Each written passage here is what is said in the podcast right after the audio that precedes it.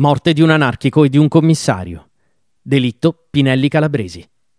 Era la mattina del 17 maggio 1972 e Luigi Calabresi, commissario capo di pubblica sicurezza e addetto all'ufficio politico della Questura di Milano, usciva dalla sua abitazione in via Cherubini per raggiungere la propria auto.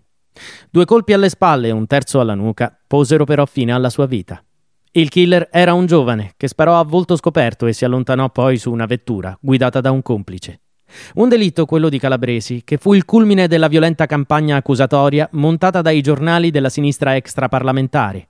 A lui si imputavano infatti ogni genere di torture riservate ai sospettati durante gli interrogatori, nonché di aver causato volontariamente la morte di Giuseppe Pinelli.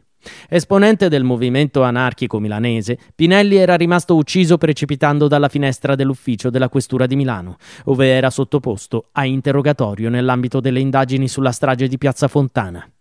A nulla valse l'inchiesta della magistratura, la quale accertava che il commissario Calabresi non si trovava nella stanza al momento dell'accaduto. Si continuò ad affermare che Pinelli fosse stato deliberatamente ucciso o comunque indotto alla morte dai metodi usati nel corso dell'interrogatorio. Sedici anni dopo, un ex militante di lotta continua ammise di esserne stato uno degli autori materiali e fece i nomi del complice e dei mandanti: Ovidio Bonpressi, Adriano Sofri e Giorgio Pietro Stefani. All'esito di una serie di processi, le loro responsabilità sono state accertate con sentenze divenute definitive.